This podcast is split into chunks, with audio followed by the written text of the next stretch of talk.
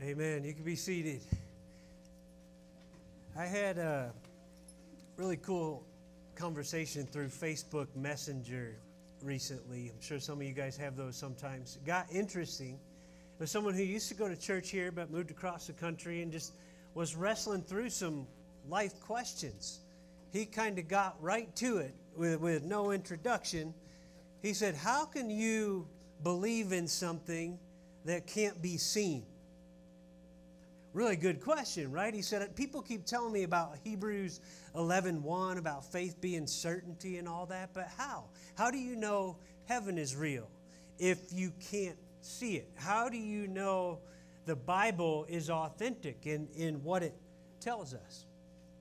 I told him, really good question, because I have wrestled with that at points in my life myself. How many of you? Maybe, maybe you're there today. We, we all go through the, those questions. So I told him about a book that helped me at one point in my journey like that. Philip Yancey wrote a wonderful book called Reaching for the Invisible God about that very thing. How do we have a relationship with someone we can't see with our eyes? And he brought it back around to that faith perspective, but I appreciated his honesty. Hey, at least he admitted he, he wrestled with that. I wasn't alone. But I also went on to tell this guy, hey, I, I've never seen my brain, but I believe I have one.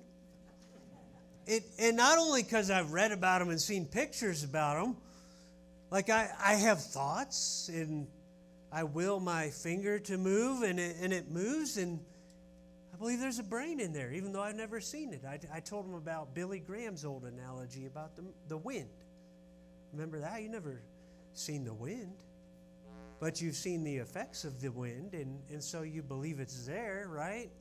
And so I wanted to explain that subjective side of my walk with God. There are things that have happened in my life, maybe in yours too, that I cannot explain any other way besides the fact that there's a loving God who's in control working in my circumstances. There's that subjective side, but there's also that objective reality to the Christian faith. It's not only subjective, it's, it's founded on history, right? I told him, I've never seen Julius Caesar or George Washington either, but I believe that they are re- were real human beings on this planet, right? And it's been shown time and time again that when you look at manuscripts, the amount of them, the closeness to when something was originally written, the manuscripts of the Bible far outweigh the manuscripts of other histories that we take for granted. I told him about a book that helped me with that Seven Reasons You Can Trust the Bible by Erwin Lutzer. That's a wonderful one if you've ever wrestled with that question. I told him about More Than a Carpenter by Josh McDowell. There's this objective basis to the Christian faith. And then he asked another really good question. He was full of them. He said, Okay, so I've never struggled to believe in Abraham Lincoln, even though I've never seen him. So why is it so hard for me to believe in God right now? I pondered that one for a while. And when I got back with him, I said, Listen, friend, I believe a big part of it is spiritual warfare. Satan is an enemy of your soul who does not care a whole lot if you believe Abraham Lincoln existed, but he cares very much about you not believing in God. In fact, Paul calls him the God of this age who blinds the minds of unbelievers. And I believe even works in the hearts of believers to, to sow seeds of doubt.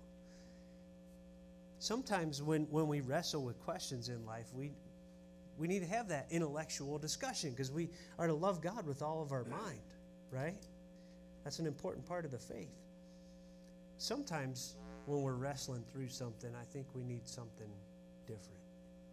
I, I, think of the old story, you probably heard it about the little boy. He can't sleep, he's afraid of the boogeyman, the, the monster under the bed. So he calls mom down, and mom sits with him for a minute, and then she gets up to leave, and and, and she says, It's okay, son, Jesus is with you. And he says, I know, but I need somebody with skin on. now, if you have your theology right, you know Jesus does have skin on even today. the God man sits at the right hand of the Father as our representative, but you also know what he was saying. Mom, I believe Jesus is here, but it would help if you stayed and showed me his love because you got skin on that I can see. That's what we're going to talk about today about showing people Jesus with skin on by the way we as believers live our lives. Okay, you, you remember in Philippians chapter 2, we've looked at the example of Jesus himself, and, and then we've looked at Paul's sacrifice on behalf of the Philippians. But today we're going to meet two other guys, first century Christians, one of whom you might name a son after, the other you probably will not. We're going to meet Timothy and Epaphroditus. If there's any Epaphroditus in the room, I apologize. You may not want to name your son that, but you would love for your son to walk in his footsteps. We're going to look at the example of Timothy and Epaphroditus. If they were first century Christians, there are a lot of 21st century Christians in this room. They are our forebears, and we are called to follow their example. So if you have your Bibles, turn with me to Philippians 2 19. We're going to start with Timothy. And I'm going to sum Timothy up in one line as he lives out what Paul's been talking about unity and humility, I'm going to sum Timothy up as a guy who was concerned for their welfare. He cared about the welfare of the Philippian church, what they needed, and how he could be a part of meeting that need. Okay, verse 19. Paul says to the Philippians, I hope in the Lord Jesus to send Timothy to you soon so that I too may be cheered by news of you. Why, why, why would he have to send Timothy? Because Paul's under house arrest, remember? He says, I hope to send Timothy to you so he can bring news back of how you guys are doing. Right away, you say, Well, who was this Timothy? And maybe you know, maybe you don't. So I want to walk through it a little bit. Timothy first encountered Paul the Apostle when Timothy was a little boy in the area of Lystra and Derbe Acts chapter 14, 19, and 20 tells what happened there. Jews came from Antioch and Iconium, and having persuaded the crowds, they stoned Paul and dragged him out of the city, supposing that he was dead. They stoned him, leave him for dead. Verse 20 But when the disciples gathered about him, he rose up and entered the city. And on the next day, he went on with Barnabas to Derbe. Can you imagine the impression that made when that story got to a little boy named Timothy? They stoned this guy and left him for dead. And instead of hightailing it out of there, he went right back in to the same city. Little boy wondering, why does he have that kind of boldness? Why does he have that kind of fearlessness? What is it that he believes in? I'm sure Timothy never forgot that moment. And as God would have it, Paul would come back to where Timothy grew up in Acts chapter 16, verse 1. Paul came also to Derbe and to Lystra. A disciple was there named Timothy, the son of a Jewish woman who was a believer, but his father was a Greek. Timothy was well spoken of by the brothers at Lystra and Iconium. Paul wanted Timothy to accompany him.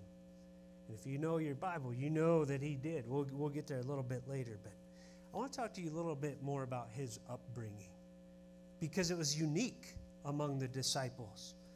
Listen to what Paul writes to Timothy later in 2 Timothy 1, verse 5. Did you know 1 and Timothy or 2 Timothy are letters to this young man later on?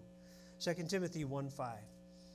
Paul says, I'm reminded of your sincere faith, a faith that dwelt first in your grandmother Lois and your mother Eunice, and now I am sure dwells in you as well. Let me ask you a question. Why did it not mention his father there? Because his father did not share that faith. His father was not a believer. This is a reminder that God works in all kinds of situations. And I want to talk specifically to the moms and grandmas in the room. never underestimate the impact you can have on those children God puts under your care. Whether your spouse shares your faith or not. How did they do it? Well, in 2 Timothy 3:15, Paul writes to Timothy again and he's reminded how from childhood Timothy you have been acquainted with the sacred writings which are able to make you wise for salvation through faith in Christ Jesus. How was he familiar with the scriptures from the earliest ages? Lois and Eunice poured them into him. Timothy would grow up to be used mightily of God. Don't underestimate the foundation you can lay, mom, grandma, in the lives of your children. So, what, what did he grow up to be like? We chose this name because we love the character of this man. Our, our oldest son, Jaden, his middle name is Timothy. Jaden Timothy. Listen to the character of Timothy in the Bible. Verse 20, Paul says, I have no one like him. The Greek there says, I have no one else like minded. It, it can really mean like souled. Paul's saying, Timothy and I are like souls. You got anybody like that in your life that you look at them and say, We're like souls? He says, that, That's me and Timothy. We're, we're like souls. We care about the same things. We're driven by the same things. We believe the same things. We're in this together. So he's like souled with Paul. He says, someone who will be genuinely concerned for your welfare. He says, I have no one like him who will be genuinely concerned for your welfare. Why? For they all seek their own interests, not those of Jesus Christ. Obviously, there are other exceptions that Paul knew throughout the New Testament, Luke, but is that not the, the vast condition in the world? Most folks are concerned not with the interests of Christ, but they all seek their own interests. Not Timothy. He was genuinely concerned for the welfare of this Philippian church. The Greek there is naturally concerned for the welfare of the Philippian church. You say, what nature would breed concern for brothers and sisters in Christ? Not the old nature, the new nature that Timothy had received when he accepted Christ as his Savior and Lord, and the Holy Spirit took up residence. It's natural through the Holy Spirit and the risen Lord that Timothy would be concerned for their welfare. Verse 22, he says, But you know Timothy's proven worth. We live in a gun town. The, the word there is caliber. You know his caliber. You've seen him at work how, as a son with a father, he has served with me in the gospel. Now you're getting into the closeness of that relationship. Paul saw him as a spiritual son. Okay? And indeed, if you read your New Testament, you, you'll get a taste of the adventures Timothy went on. Among other churches, he helped with the church at Corinth, Thessalonica, Philippi. In fact, if you have your Bibles, and I hope you do, turn to chapter 1, verse 1 when the author of this book of Philippians is written, and who do you see there? Yeah, not just Paul, Paul and Timothy. Timothy co wrote the letter that we are studying. I believe after this house arrest, Paul was later freed before he went into a more severe arrest that led to his execution. And later on, during that, he sent Timothy further letters, Second Timothy from imprisonment and First Timothy, because Timothy was helping to lead a church in the city of Ephesus. And Paul was writing to encourage him. Verse 23, Paul says, I hope therefore to send him, just as soon as I see how it will go with me. And I trust in the Lord that shortly I myself will come also. Now, having looked at Timothy's resume, it could be that in this room we're saying, hey, God, God could use a Timothy. Oh, yeah, but, but me? Don't we all have some of that in us? Sure, he could use Timothy, but me? Well, I want to share a couple things that encouraged me when I looked at the life of Timothy. I believe Timothy struggled with fear, with being timid about his faith. Anybody ever wrestle with that? Just honestly, any moment in your life? Listen, how do, how do I know that? Why do I believe that? Because Paul talked to him about it so often. Don't live in fear. 2 Timothy 1 7, God gave us a spirit, Timothy, not of fear, but of power and love and self control. I believe Timothy was also looked down on by some people. You ever feel like people around you look down on you? You could never, God could never use you to, to be a light in their lives? Why do I believe that? 1 Timothy 4:12. Paul says to him, "Let no one despise you, let no one look down on you for your youth." but set the believers an example in speech and conduct, in love and faith and purity. And I want to talk to the teenagers and on down in this room. Don't let anyone ever look down on you because you're young. Don't think you can't be used as a light or an encouragement in their lives. Listen to what Paul says to Timothy. You set the example. If they're not going to do it, you do it. You set the example in speech, in conduct, in love, in faith, in purity. You show them what it looks like to follow Jesus. He also had health issues. You ever been in a situation where you feel like, man, I'm wrestling with so many health issues. I don't know if God could use me. Well, 1 Timothy 5:23. Paul tells him, no longer drink only water, but use a little wine for the sake of your stomach. So he's having stomach issues. But not just that, use a little wine for the sake of your stomach and your frequent ailments. In addition to his stomach, he had other frequent ailments going on. So I look at those three things and I say, hey, God can use Timothy with that stuff going on. Maybe he can use me. He was genuinely interested in their welfare. That leads us to a question for the believers in the room Are we genuinely interested in the welfare of others? Because there's a direct connection between the welfare of others and the interests of Jesus Christ. How do I know that? Verse 20 I have no one like him who will be genuinely concerned for your welfare, for they all seek their own interests, not those of Jesus Christ. The interests of Jesus Christ are tied in with the welfare of our brothers and our sisters. So, what is it that so often gets in the way? Is it that we try to ignore those needs?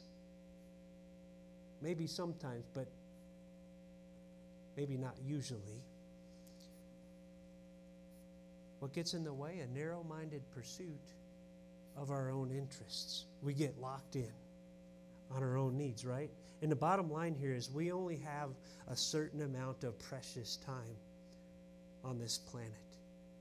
And if we use it all locked in on our very own needs, we're going to miss out on some opportunities for care, to care for those around us. I saw this lived out this week. There's a lady named Etta who just moved down here from the Navajo Nation. She herself is Navajo and has been attending the, the Wednesday night prayer meeting. And she told our prayer meeting group one night that, that those folks at that prayer meeting are her, her only family in the Prescott area. On Sunday, she attends a Navajo church in Winslow. That stuck out to us, and then something happened more recently. This week, she called up and she said, "I got a, I got a flat tire, and and I don't know what to do. It's it's on the side of the road. Can anybody help me?" And I called up Bill, and Bill was out in Sedona at the time, and I said, Bill, is there any chance you could help her before she has to get her car after work to get that spare tire on? And Bill said, I'll meet her there.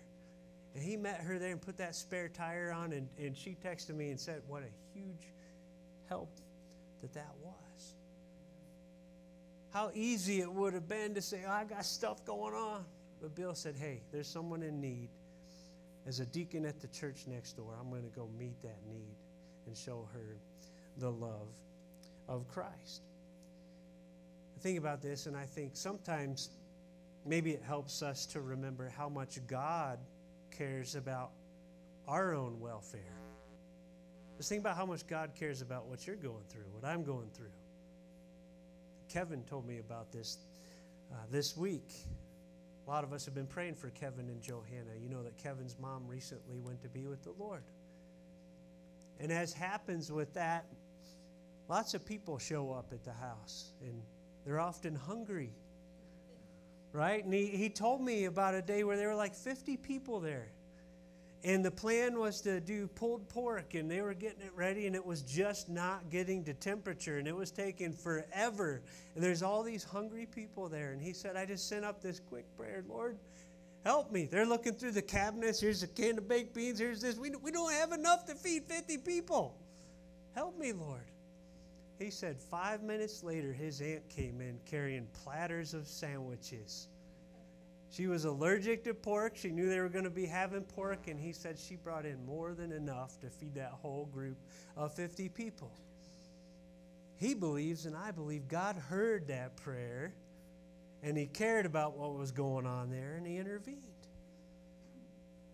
Makes me think about Psalm 113, verse 4. It says, The Lord is high above all nations, his glory above the heavens. Who is like the Lord our God? Who dwells on high. Amen. We could stop there and praise him for that, right? But it doesn't stop there. This, this God who dwells on high, listen what it says in verse 6 who dwells on high, who humbles himself to behold the things that are in the heavens and in the earth. This God on high humbles himself to care about what's going on down here, and not just to care about it, but to do something about it. Verse 7 He raises the poor out of the dust and lifts the needy out of the ash heap, and it goes on and on.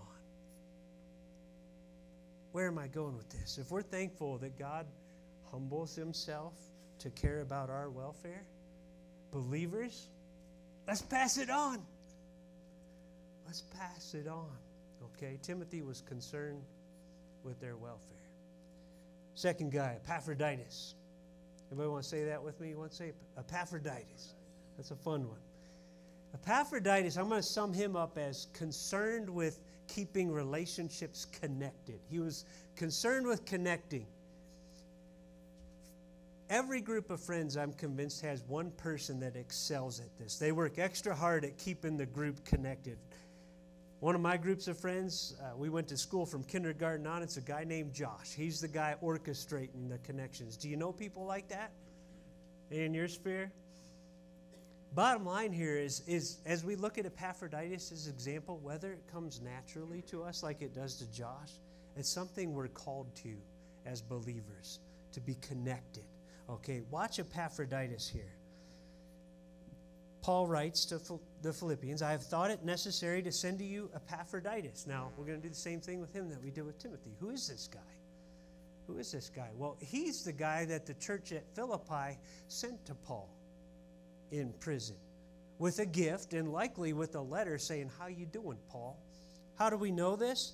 Philippians 4:18, this same letter, Paul tells the church back there, he says, I've received full payment and more. I'm well supplied, having received from Epaphroditus the gifts you sent a fragrant offering, a sacrifice acceptable and pleasing to God. So, what's this guy like? If, if he's an example, what's his character? Well, look at these descriptions in verse 25. Paul calls him my brother. What's that point to? The, the relationship, the closeness of relationship. My fellow worker, he's involved in the work, he, he's a partner in the work with me. Fellow soldier, he's fighting on your behalf and on my behalf in the spiritual battle. Your messenger, he's bringing words of hope your minister to my need. He's bringing actions of encouragement. That, that's his character. Why send him back to the church at Philippi? Because Paul wants to give them an update, partially about Epaphroditus' health. How do I know that? Listen to these next verses. But as we read them, I want you to listen to the connecting words. There's relational glue in these verses, okay? Verse 26, Paul says, Epaphroditus has been longing for you all. He's been distressed because you heard that he was ill. Indeed, he was ill, near to death. Epaphroditus was sick, and they'd caught wind of it. They're concerned because this is their buddy, right? But Paul says God had mercy on him, not only on him, but on me also, lest I should have sorrow upon sorrow. In other words, God spared Epaphroditus from this particular sickness. And they wanted to let the church back there know. Verse 28, Paul says, I'm the more eager to send him, therefore, that you may rejoice at seeing him again, and that I may be less anxious.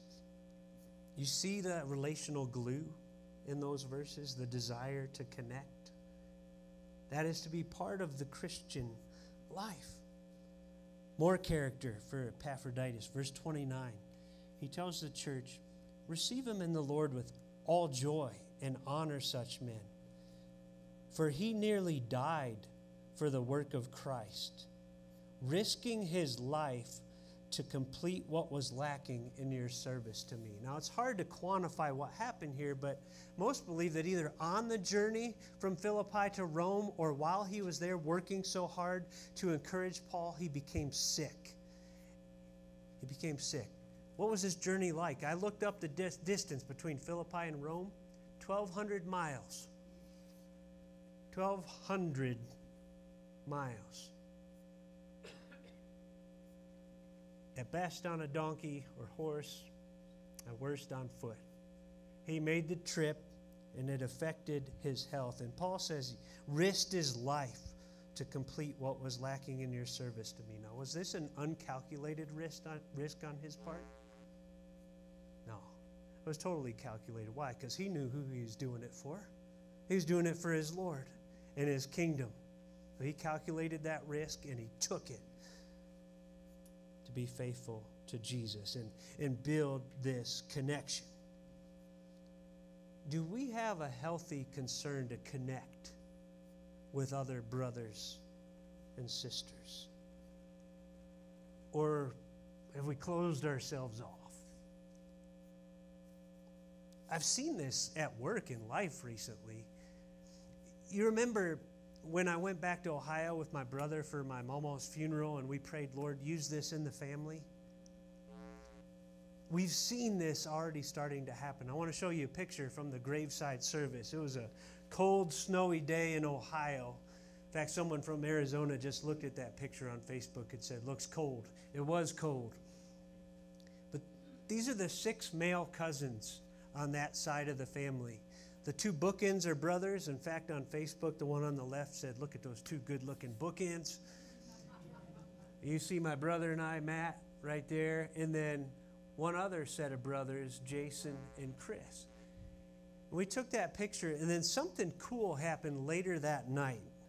The, the guy on the right, Bobby, I'll, I'll share with you what he texted to all six of us. He said, We are six I'm starting this thread for us to all keep in touch. Although Mama's passing brought us together, I want us to seek a fellowship amongst us anytime. And this week, that fellowship started to play out a little bit. One of those cousins who's been through a lot called me. He, he lost his dad early in life and had been through some other things. And, and he was talking about the funeral and our time together there. And he said, I don't have a home church. I don't have a home pastor, but I'll listen to my cousin. He said, Would you please send some of your messages from your church? In fact, send me the whole YouTube channel. And I thought, Thank God for Bobby. Thank God for Bobby saying, Guys, let's not let this be a picture and done. Let's stay connected because it's opening ongoing doors to build relationships and spread the good news of Jesus in the family. Let's be Bobbies in our world. I think about a guy who was at the first service this morning named Daniel. Daniel lives in Pronghorn Ranch. He's probably 60 years old. I'm ballparking it. Hope I'm not tr- wrong or in trouble. But Daniel lives in Pronghorn, and he came across a, a teenage boy, became aware of a boy that lived in Pronghorn with Duchenne's. You know what Duchenne's is? It's a type of muscular dystrophy. It starts at age two or three. Those kids, as they grow up, can have trouble jumping, running, even walking.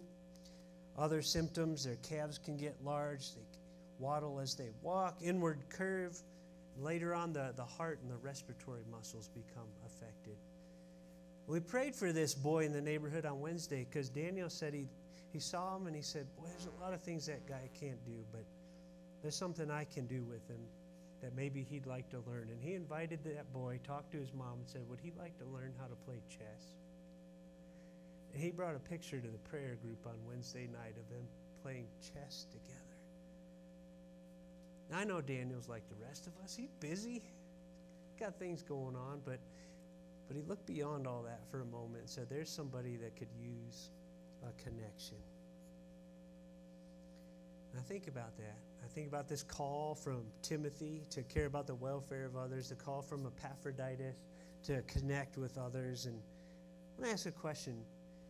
When you think of your Christian service, would you describe it as filled with joy? The idea of serving God? Or is it something else that you feel when I when I ask about that? I know there's a cost. I also know it's biblical to to make sure there are seasons of rest in our lives. We are made for rest. That is clear in scripture. Jesus himself got away. But I also know that when all we do is rest as believers, you know what happens? We get restless because we know deep down inside we're, we're called to more. So, how do, how do I embrace this call with joy? Not fear or, oh no, that was such walking out of here carrying this load of guilt because of Timothy and Epaphroditus. No, how do we walk out of here embracing this with joy? I like what Stuart Briscoe said. Real service requires the servant to be personally poured out to God as a sacrifice. This runs contrary to our own selfishness, but is the basis of delight in serving Christ. If service is done with any degree of reticence or half heartedness, it will be a chore instead of a joy. I read that and I think, wow, maybe the answer isn't protecting ourselves more, but surrendering more. Saying, God, today open my eyes, guide my steps to the opportunities, the good works you have for me. As we prepare to close, I, I know what it is that motivated these two guys. We started there in chapter 2. It was Christ Himself, right? Philippians 2 8, Christ humbled himself by becoming obedient to the point of death, even death on a cross. I think these two guys never got over that. I think of what Christ did, and I think of a proverb I read this week Proverbs 29 23. A man's lofty pride will bring him low, but a lowly spirit will take hold of glory. Did not Christ, the Son of God, live that out? He's in glory now. After his humiliation, there was the exaltation. And I think in order for us to serve with joy, to, to connect with joy, and care for the welfare of others with joy, sometimes we need to go back and remember how lost we were apart from Christ. Before he came, think of the lengths he came to seek your welfare and mine. Think of the lengths he came to connect with you and I. And that gospel, that good news shows up in sometimes surprising places. 20 years ago, there was a band with a deep throated singer that was all the rage. Anybody remember? Rock band? Creed. Creed, remember? Higher. Yeah, arms wide open. Am I dating myself, Nick?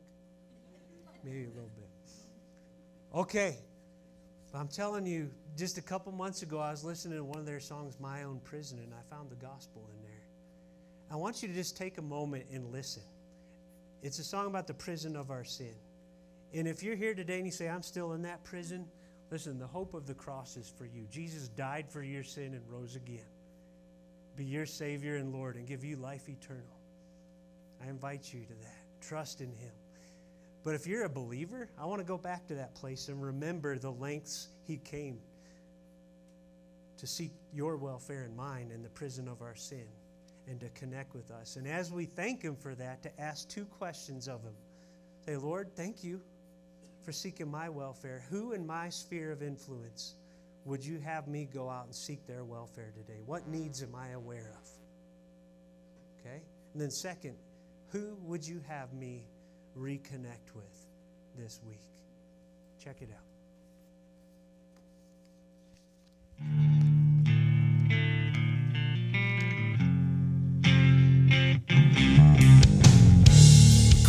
In session, a verdict is in.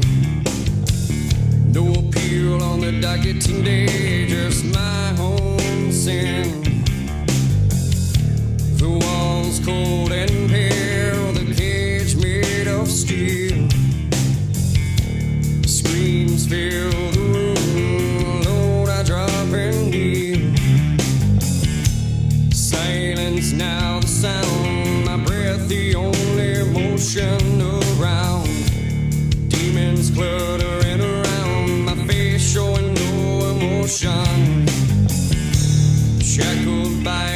sentence,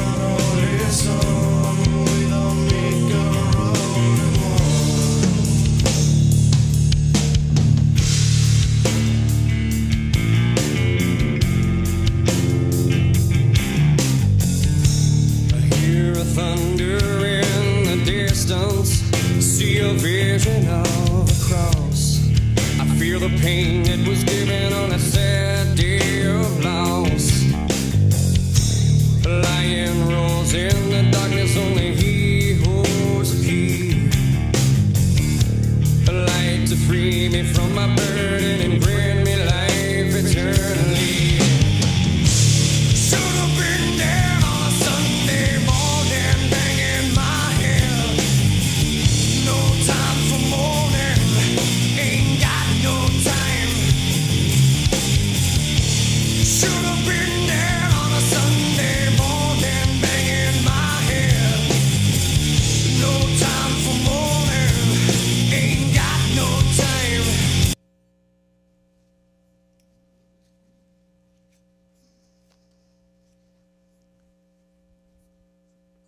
this morning, think about the lion of Judah roaring on that cross. It is finished. The lengths he came to seek welfare seems too light a word, word to seek, seek our salvation, to spare us from eternal punishment in hell. Thank you to connect with lost sinners. Father, thank you for sending him. We claim your promise for believers in the room today that he is now risen on high and sent his Holy Spirit to dwell within us, that the risen Christ himself dwells within. And I pray that we would take up this torch that's been passed to us from Timothy and Epaphroditus and go out this morning seeking you every morning. Lord, who is it? that you want me to love on today, to seek their welfare, to share the gospel with them, to show the gospel to them. Where they're broken or distanced relationships that you're calling me to reconnect in the name of Christ. Please go before us, lead the way, go behind us, help us to surrender. Not to walk out of here carrying a load of guilt, like, what do I got to do now? But excitement, joy about, Lord, what will you do? if we say yes, if we surrender and allow you to work freely through us today, this week, and throughout our lives. Even as we take our offering this morning, may it come from those kind of surrendered hearts. Say, we love you, we worship you with all that we are. In Jesus' name, amen.